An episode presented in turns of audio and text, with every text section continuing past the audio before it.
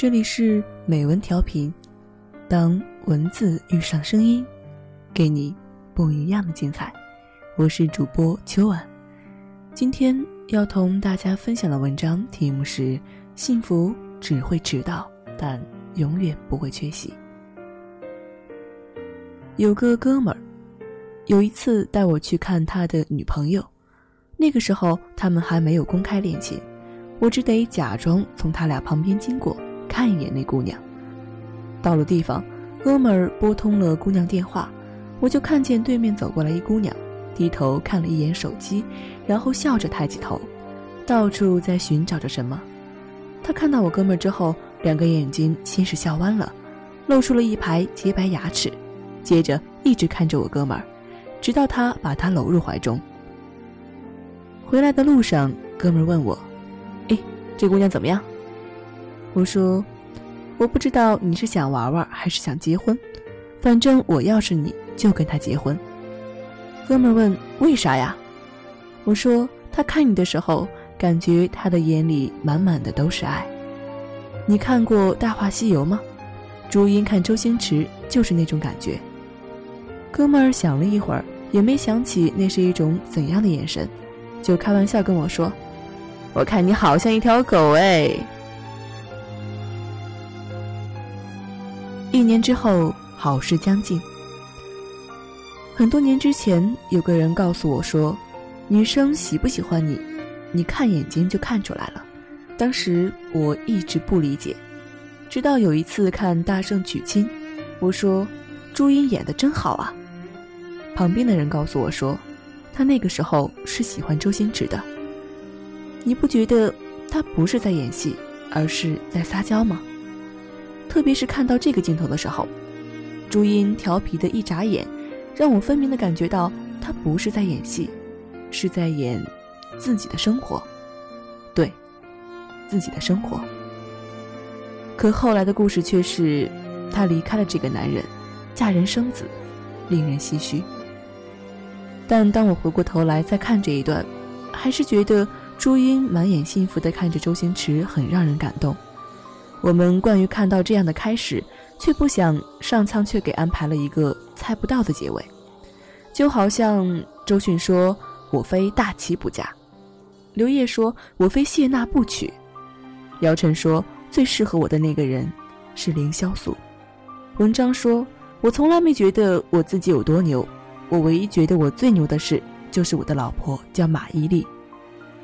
又好像身边的他和自己。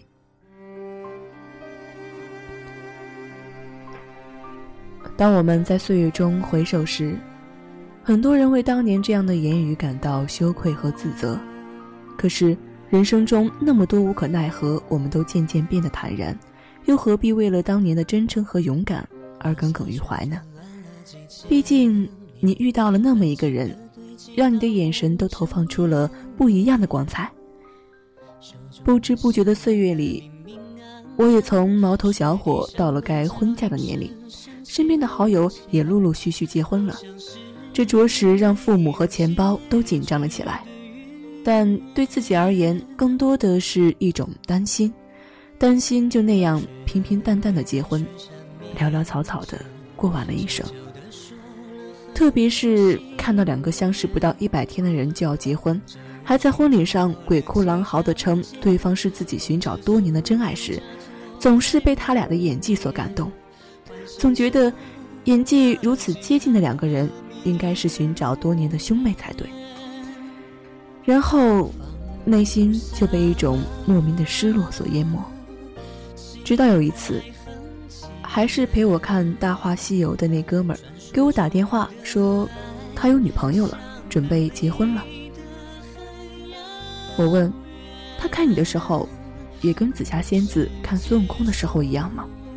他说，没有啊，我俩就是觉得特别适合结婚而已。我问，什么是特别适合结婚啊？他琢磨了一会儿说，就是2人在一起的时候都不会感觉有什么特别的，也没什么话说，但是少了一个人，总觉得心里空落落的。我说，这算哪门子适合结婚呢？他立刻反驳我说，反正恋爱的终点是床，大家殊途同归，你那么矫情干嘛？他的人生观永远都像是狗血一样，能浇灭一切天灵灵地灵灵。后来去他家吃饭，大家入席坐定，女主人突然神情很恍惚，好像在桌子上找什么。哥们儿瞥了一眼，立刻站起身向厨房走去。还没等我明白过来，他拿了一把筷子过来，原来是忘了拿筷子了。他拿出一双筷子递给女主人，女主人码了码筷子，看了看满桌的菜，从他的眼神里蹦出一种现实安稳的幸福感。那一刻我才理解他说的特别适合结婚的含义。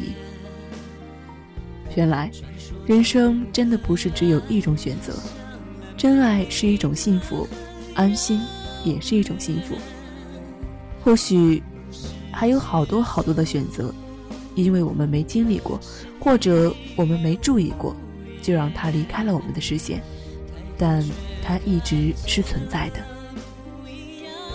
所以后来也渐渐对生活变得勇敢而乐观，希望自己的幸福用一种属于它的方式出现在我面前。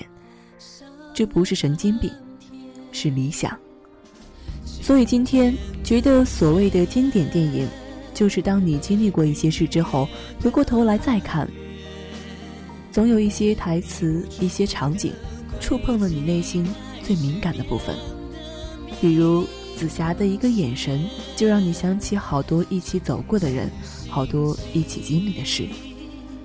前尘滚滚，后事如烟，谁会在你的心底留下一滴眼泪，谁又会为你披上金甲圣衣，我不知道。